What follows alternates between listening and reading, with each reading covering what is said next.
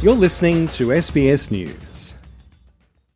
Australia is in the midst of an energy transition. sixty-two percent of the nation's operating coal-fired power generators are forecast to close over the next ten years to be replaced with renewable energy.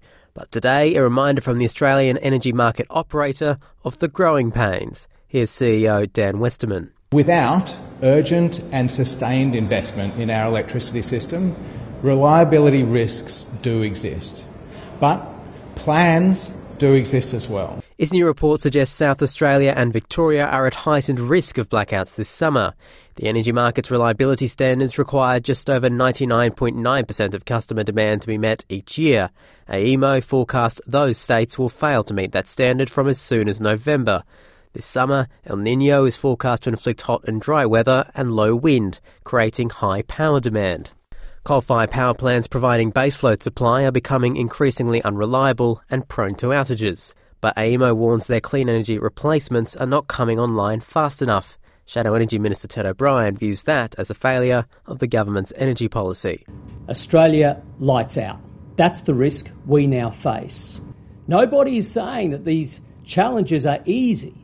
However, you do not apply an ideological approach to fixing them. Energy Minister Chris Bowen responded to those concerns.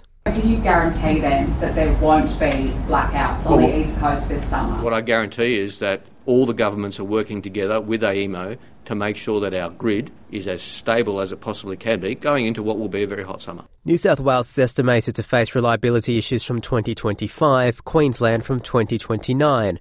But AEMO stresses its forecasts are conservative and don't account for planned renewable projects in the pipeline. Many of those projects are facing delays, as Climate Council energy expert Andrew Stock explains. So we've made good progress, but the pace has really slowed over the past year or two.